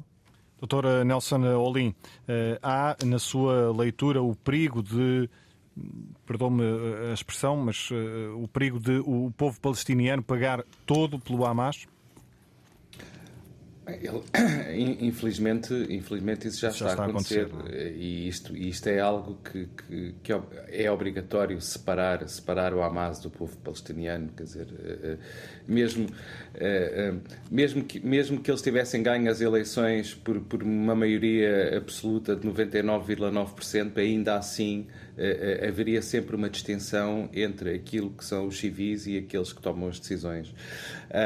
Eu gostava de dizer, essencialmente, é que as leis da guerra, e nomeadamente as convenções de Genebra, elas precedem em muito, porque isto estamos a falar, estamos a falar de, de documentos produzidos a partir de 48, elas precedem muito os conflitos maioritariamente assimétricos, eh, eh, e nomeadamente quando envolvem atores eh, não estatais. Isto não era algo que nos anos 40 e nos anos 50 se, se, se pensasse que viesse a acontecer. Quer dizer, tradicionalmente as guerras eram entre dois, eram entre dois Estados e, portanto, eh, estas leis da guerra foram, obviamente, pensadas para uma outra, para uma outra era. É claro que depois os protocolos adicionais que, que foram adicionados às convenções acabaram por, de certa forma, cobrir um pouco esta esta, esta questão de, do, do, conflito assimétrico. Uh, mas a realidade neste, neste momento é que nós temos nós temos uma organização terrorista uh, que eh, está em guerra com um Estado uh, democrático e eu acho que eu acho que aquilo que todos esperamos e que todos, todos gostaríamos de ver é, era que Israel de facto exercesse uma superioridade moral uh, que é compatível com, com, com, os valores ocidentais e com, e com, e com o Estado democrático. Um, e, portanto, era importante, era importante que, que, que, era importante que se dê, que se dê o exemplo e, e, e não descer ao nível da organização terrorista. Uh, mas sim, de facto, eh, eh, demonstrar que sim, é possível, tanto quanto possível, aplicar, eh, aplicar as normas básicas, nomeadamente os civis não devem ser, não devem ser atingidos. O, o seu ganha-pão não deve ser, ou melhor, as, as eh, as suas necessidades básicas em termos de alimentação e água, etc., não devem ser afetadas, eh, as, as estruturas de saúde não devem ser atingidas. Eh, é isto que nós todos esperamos que Israel faça e, de certa forma, aproveitar isto para, para demonstrar esta superioridade do ponto de vista de valores morais que nos é tão querida em termos de Ocidente. Vamos eh, avançar para um último tema antes de entrarmos eh, depois na reta final no período de notas finais, eh, com um minuto de notas finais para cada um dos nossos convidados no consulta pública de hoje. Antes disso, General Arnaud Moreira, há aqui o risco de o perigo de uma escalada regional. Não sabemos ainda o desfecho deste episódio uh, de guerra que, que, com que estamos a lidar. A, a, lidar. Um, temos a possibilidade de uma invasão terrestre em cima da mesa. Um, há esse perigo de uma escalada regional, no limite com a entrada direta em cena de outros países, como o Irão, desde logo? É, essa tem sido a, a, função, do meu ponto de vista, muito bem conduzida pelos Estados Unidos nesta fase do, do, do conflito e da guerra. Porque os Estados Unidos começaram por fazer aquilo que poderíamos chamar um isolamento geográfico da área através da atribuição de um conjunto muito significativo de meios navais colocados na zona. Isso pretendeu, de alguma maneira, dissuadir eventualmente algum ator da zona que pretendesse interferir diretamente no conflito. E, portanto, esta presença, que foi uma presença muito cedo, ela ocorreu logo nos primeiros dias do conflito por parte dos Estados Unidos, resolveu mostrar um sinal. É que os Estados Unidos estão aqui e não vão permitir um ataque por potências estrangeiras à solução. E isto teve como consequência, reduzir largamente aquilo que é a interferência dos Estados da região neste conflito localizado. Mas esta presença dos Estados Unidos não é dissuasora para o conjunto de instrumentos que o Irão possui na zona porque uma, o Irão não vai intervir militarmente no conflito, porque não precisa. Ele detém já os instrumentos de natureza militar para o poder fazer a partir do Líbano com o Hezbollah ou a partir da faixa de Gaza através do Hamas. E, portanto, o que nós estamos aqui a assistir é, por um lado, nós, a presença dos Estados Unidos, de alguma maneira, conseguiu conter e evitar a interferência de Estados estrangeiros, mas não consegue, porque as forças militares dos Estados Unidos não vão interferir nem no sul do Líbano, nem na faixa de Gaza, não o vão fazer certamente, mas não consegue, portanto, evitar este conjunto de, de, de atores. Mas há uma outra preocupação que não tem a ver tanto com os Estados mas que tem a ver com a estabilidade dos Estados, que, não sendo amigos, são amigáveis. A estabilidade da Jordânia fica muito em causa, a estabilidade política interna, pelo número de refugiados palestinianos que lá estão acudidos, está muito condicionada pelo desenvolvimento e pelos incêndios que se vão fazendo na faixa de Gaza. Ora, a estabilidade da Jordânia é um princípio fundamental para a segurança de Israel e os Estados Unidos sabem isso. Por outro lado, o Egito também é outra parte importante, porque o Egito é quem tem eh, eh, às vezes ficamos com esta ideia de que eh, Israel não permite o entrar. A fronteira de, de, Rafa. de Rafa, a fronteira ao sul, é administrada pelo Egito. Quem construiu aquele muro que faz a separação entre o Egito e a faixa de Gaza foi, foram, foi o Egito que o construiu. Portanto, o Egito é também aqui um dos atores fundamentais. O que é que o Egito não quer? O Egito já tem problemas de, de fundamentalismo islâmico suficientes para resolver. Não quer trazer agora para o o seu território tudo aquilo que são as, as, as, a, a, presença de um conjunto muito significativo de pessoas muito radicalizadas. E é por isso que, enquanto nós no Sudão temos 4 milhões de refugiados, um milhão saiu do Sudão para receber ajuda humanitária. Em Gaza não temos, porque Egito não quer nem ouvir falar na presença de campos de refugiados que se encontrem no seu território. Porquê? Porque os campos de refugiados eternizam-se. Nós nunca conseguimos resolver o problema dos campos de refugiados. Eles vão viver durante gerações e gerações e gerações, porque nunca se criam depois as condições políticas para pensar que essas pessoas também têm o direito de voltar à sua terra. Professora Maria do Céu Pinto Arena, eh, impactos eh, desta fase eh, da guerra ali na região, os perigos de uma escalada regional, de que falávamos agora mesmo, e já agora de que forma é que este conflito pode fazer aumentar o terrorismo jihadista noutros pontos do mundo?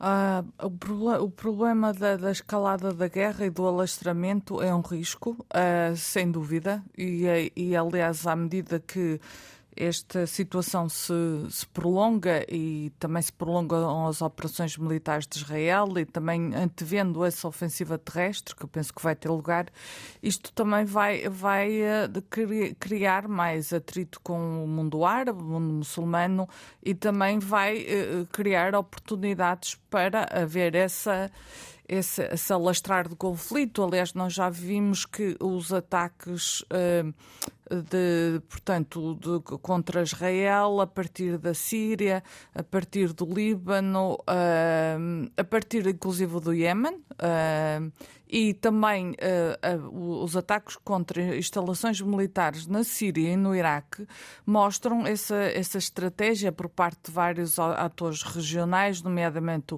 o Hezbollah, o, o Irão, de querer criar uma pressão, uma pressão contida, não é? Para já uma pressão contida, mas sustentada contra Israel, contra os Estados Unidos.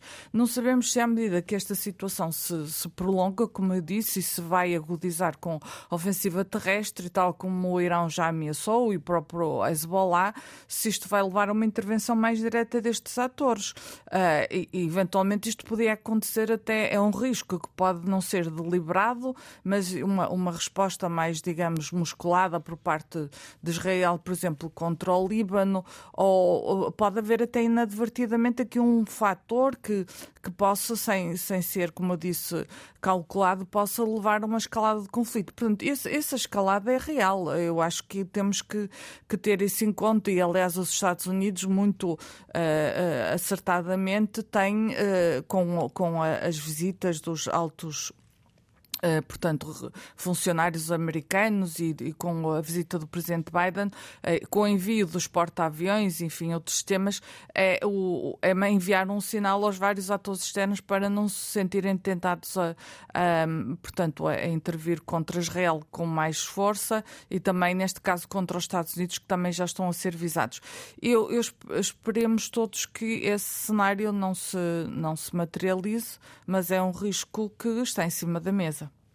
Em relação ao terrorismo jihadista, noutros eh, pontos? Sim, isso, isso eu acho que é um risco muito real e é um risco, em primeiro lugar, para a Europa. Aliás, eu escrevi isso recentemente num artigo publicado no Público, porque uh, uh, temos que ter em conta que estes episódios, que na, na perspectiva dos jihadistas e dos extremistas islâmicos, é mais um, um, uma demonstração da, da digamos, da, da, tentativa de Israel de, de, suprimir os muçulmanos, os palestinianos e também na narrativa da jihad global também do apoio que o Ocidente dá a Israel. Portanto, isto vai alimentar essa narrativa e vai alimentar episódios de, de, de atentados terroristas que vão acontecer, seguramente, eh, que podem muito bem acontecer na Europa, porque a Europa é um ventre mole do terrorismo, terrorismo jihadista e, portanto, sem dúvida que, que nós na Europa temos de estar muito atentos a essas situações. Podem, podem nem ser atentados patrocinados pela Al-Qaeda ou, ou pelo ISIS, mas, mas nós temos visto, visto chamados a lobos solitários, a, a, a, digamos, a levar a cabo esse tipo de atentados e, e mesmo que eles não sejam organizados por essas grandes organizações terroristas, elas vão contribuir para aumentar o seu prestígio, a sua propaganda e vão incentivar, por sua vez, ainda mais. Um, mais elementos radicalizados a levar esses a levar a levar a cabo esses ataques. Por isso sim eu acho que esse é um risco muito sério e eu acho que na Europa nós temos que estar particularmente preparados e atentos a essas situações Professora Maria João Tomás, uh, os impactos desta uh, nova guerra, digamos assim, uh, neste ponto do mundo, os impactos a nível regional, os impactos noutras regiões do mundo e a questão da União Europeia, que tem dado sinais de divergência entre os 27 sobre este conflito. a influência do Bloco Europeu na região é muito ou pouco relevante? Vou começar pelo princípio da pergunta. Como eu disse há pouco, nós, eh, aqui há muitos tons de cinzento e temos que os reconhecer a todos para não tomarmos a parte pelo todo. Uh, temos aqui um confronto entre o Hamas e um governo uh, de Israel que é dos governos mais violentos de que há memória. Uh, que não, e que a maior parte dos israelitas, penso eu, que não se revêem nele. Uh, daí se justificar todas aquelas manifestações que ocorreram desde o início que se formou esta coligação. Contra a reforma judicial, contra os colonatos, uh, houve também uma grande pressão internacional nesse sentido. Um, ora, com este ataque que sofreu, uh, realmente houve israelitas que que, se uniram em torno de um inimigo comum, uh, que, que, alguém que fez reféns, alguém que, que destruiu casas uh, e que matou pessoas. Uh, mas isso não, não, não invalida que as pessoas não se, se, revejam neste, neste governo. Isto para dizer o seguinte: que nós temos que, que separar muito bem as águas. do lado do Hamas, do, nós temos um Hamas que é Irmandade Muçulmana. A Irmandade Muçulmana começou uh, e é uma organização mundial uh, que existe em todos os países do mundo. Tem a sua função uh, social, a sua função de, de quase caritativa, de, de, de caridade também. Uh, e essa é a vertente básica da Irmandade Muçulmana, dos irmãos muçulmanos. E depois temos a versão cutubista, a versão cutubista de um, de um ideólogo da, da Irmandade Muçulmana que se chama Said Qutub, que escreveu um livro chamado Milestones, que está disponível na net, qualquer pessoa pode ler. É dos livros mais violentos que alguma vez já li. E que apela à morte e à, e à, e à, e à, e à jihad. Um, e o que nós temos é um Hamas que, que vem desta facção cutubista. Ora, nós temos que, para percebermos o escalar da, da, da guerra. Temos que ir à procura dos países que têm afiliação ou que são, eh, de alguma forma, simpatizantes ou então que têm ah, e outra coisa importante que eu me esqueci de dizer: a Irmandade Muçulmana tem vários ramos. Portanto, não é só esta, é, não é só esta organização mundial uh, que tem este aspecto muito caritativo, ou seja, de caridade e de social, mas também porque foi assim que nasceu. Em 29, uh, eh, a Albana uh, fez isto, fez uma organização que se preocupava com as pessoas no Egito quando havia a ocupação um, britânica. E, e, os britânicos pouco ligavam às populações e uh, criou-se este, este movimento que que dava escolas, dava educação, dava hospitais uh, e que foi ganhando a confiança das pessoas. De tal forma assim foi que quando foi das, das ganhou as eleições de, de, do, do, do coisa, em 2006 em Gaza, mas quando foi um bocadinho antes da, das revoltas das primaveras árabes, uh, os, part, os, partidos que ganharam foram os partidos afetos à Irmandade Muçulmana, porque as pessoas revêem-se nesse nessa ação que eles fazem social. Portanto, a, a Irmandade Muçulmana tem esta parte cutubista, violenta, onde estão movimentos uh, terroristas. Uh, outros que, países é que se. Deixe-me só concluir. Uh, e de, desses, desses, dessas fações, a Al-Qaeda também é inspirada em Said Qutb, também é uma aliada do Hamas, se for necessário. E é aí que eu queria chegar. Uh, mas há também o braço político da Irmandade Muçulmana, que fez com que esses fossem a, a, a coisa, formassem partidos com base na ideologia da Irmandade Muçulmana e esses partidos ganharam na maior parte dos países que fizeram as primaveras árabes, nomeadamente no Egito. Portanto, Entretanto, depois das primaveras árabes, houve a necessidade e percebeu-se, a maior parte desses países onde ganha, ganhou a Irmandade Muçulmana, esses países, eh, de alguma forma, afastaram a Irmandade Muçulmana do poder, do aspecto político. Temos o caso do Egito, por exemplo, temos o caso da Tunísia recentemente, e esta questão leva-nos a que estes países de fronteira que têm, que não querem de novo a Irmandade Muçulmana braço político, sejam, tenham aqui uma posição difícil em relação ao Hamas, porque têm algum receio, como por exemplo o Egito, que uh, a, questão de, de, de, dos refugiados traga infiltrados da Irmandade Muçulmana e eles já têm problemas suficientes com a Irmandade Muçulmana. Portanto, temos que jogar aqui assim, na parte regional e perceber o que é que aqui está em jogo. Muito rapidamente a questão Muito da União, rápido, da União sim, Europeia. Não, é, não, é que este aspecto é importante. Lá está, os, os diversos tons de cinzento. Eh, eu gostava de explicar isto.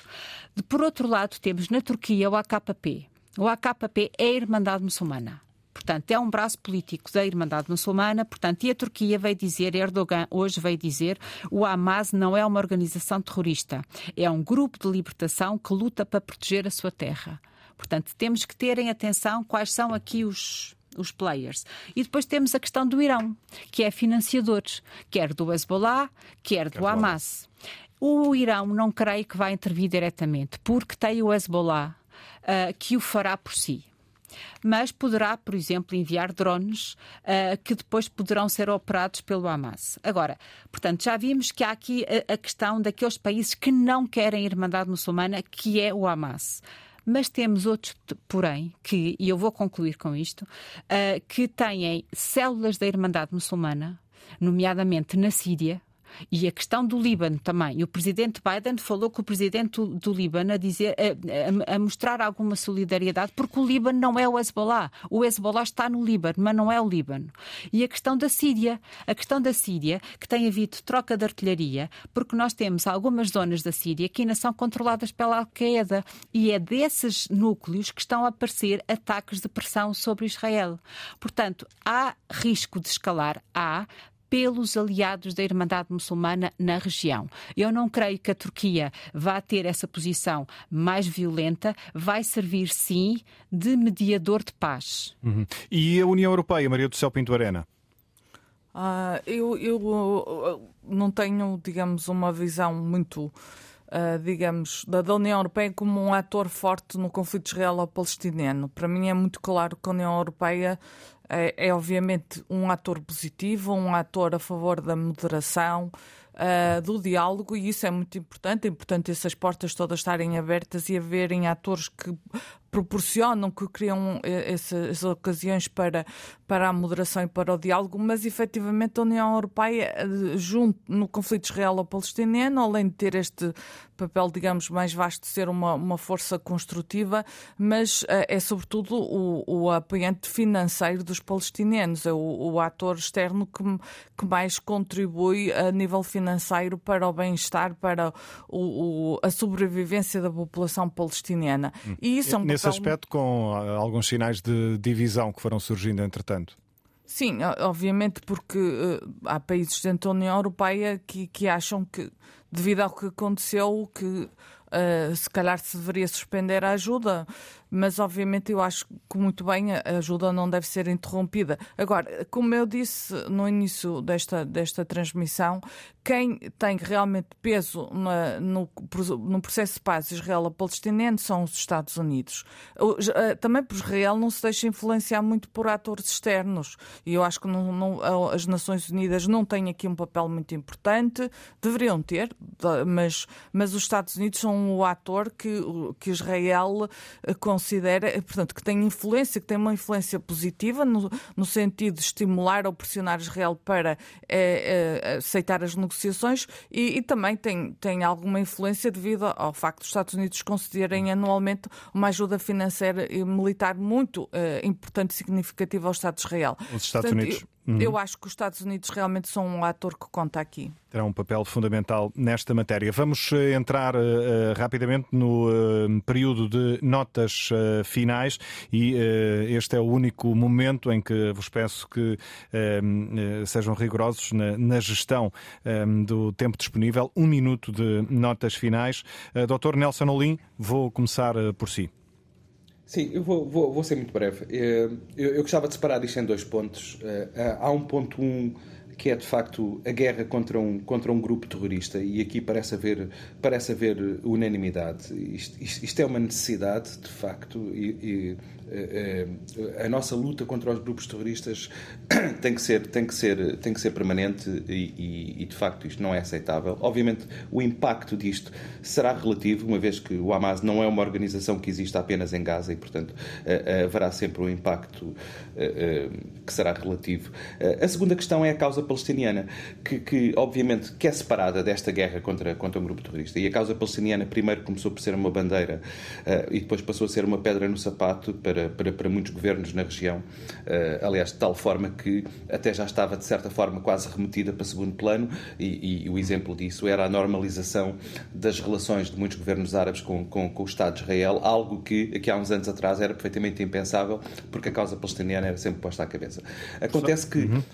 na opinião pública só para acabar, na opinião pública árabe, esta questão uh, uh, tem um impacto que não é negligenciável e, portanto, há aqui o potencial de reacender antigos rastilhos uh, e as consequências são, obviamente, imprevisíveis. Obrigado, Dr. Nelson Olim. professora Maria João Tomás, um minuto de notas finais, por favor. Ora, em relação a, ao, ao, que se está a passar, eu espero que, sinceramente, a escala não haja uma escalada uh, do, do, conflito. Como eu disse há pouco, há realmente interesses regionais uh, e, e, que são bastante fortes. Há esse risco que isso aconteça. A Irmandade Muçulmana do, do cari, de cariz violento uh, inspirou e inspira muitos movimentos terroristas que poderão vir em auxílio da causa da Palestina é importante separar, e é isso que eu acho que, que, a minha nota final vai nesse aspecto, é importante separar aquilo que são os palestinos, aquilo que é o Hamas, aquilo que é o povo de Israel e aquilo que é este governo. Um, porque uh, assim estamos, a, se não o fizermos, estamos a, a colocar tudo no, no, mesmo bolo e a, e a favorecer uh, ou tu estás contra ou estás a favor. Não, há aqui que separar as águas uh, e há que perceber estes pequenos pormenores que realmente quem são as grandes vítimas deste conflito são os civis quer de um lado, quer do outro. E que é importante e urgente que se defina a causa da Palestina e que se reconheçam de parte a parte os dois Estados, com as fronteiras de preferência antes de 1967. Muito obrigado pelos eh, esclarecimentos e pela presença no Consulta Pública de hoje. Professora Maria do Céu Pinto Arena, também um minuto de notas finais. Sim, eh, bem, em primeiro lugar, eh, eu, o que me consterna mais, eh, obviamente, neste conflito é o preço das vítimas civis, seja os israelitas que têm muitas feridas para curar nos próximos tempos, e, eu percebo realmente a situação de, que eles sentem de um Estado ameaçado e de, uns, de, de, cidadãos seus que foram perseguidos como animais. Eu reconheço aqui um, um pouco aquilo que deve ter sido durante a Shoah a, a, a ideia da da, da, da, banalização do mal de, dos, dos, seres humanos não, não, não serem considerados como tal. Por outro lado, que preocupam muito uh, as perdas dos palestinianos, que no fundo uh, não são o Hamas, mas também esta distinção às vezes é difícil, uma vez que o Hamas é a autoridade que governa a faixa de Gaza e, de alguma forma, o Hamas também representa aquilo que para os palestinianos é, é, é não terem, no fundo, outro, outro movimento que os defenda. Portanto, mas eu preocupa-me esta, esta violência, estas mortes do, dos palestinianos e preocupa-me também a forma como mais esta, eh, este episódio vai acicatar, vai, vai ser uma fábrica de produção de novos terroristas, porque o, o problema, outros problemas sim, é, é que uh, as pessoas que morrem e, as, e, aqueles que vão ficar vivos vão continuar a alimentar a fábrica terrorista do Hamas. Obrigado, professora isto... Maria do Céu Pinto Arena. Hum, Temos sim. mesmo de concluir para deixarmos aqui um minuto de notas finais uh, também para o Major-General Arnaud Moreira. So, vou, vou ser muito sintético. Primeiro lugar, Israel é a única democracia na zona. Não existe mais nada que se compare a Israel e é também o único país que na zona é um defensor dos valores ocidentais. Não vamos deixar cair Israel e trocarmos aquilo que são moralidades certamente muito interessantes por aquilo que é a realidade prática. Isto é, os atores da zona querem ver-se livres de Israel porque se querem ver livres do Ocidente na zona. Primeiro aspecto. Segundo aspecto, o Irão é o incendiário de todas as soluções de paz. Nunca haverá paz na região enquanto for dada liberdade de ação ao Irão. O Irão irá incendiar todas as tentativas de aproximação entre o mundo árabe e Israel. Terceira questão. A Palestina está hoje mais longe da sua independência do que nunca. Nunca esteve tão longe disso. Obrigado, eh, Major-General Arnaud Moreira. Consigo terminamos a edição de hoje do Consulta Pública. Voltamos de hoje a oito dias. Boa semana.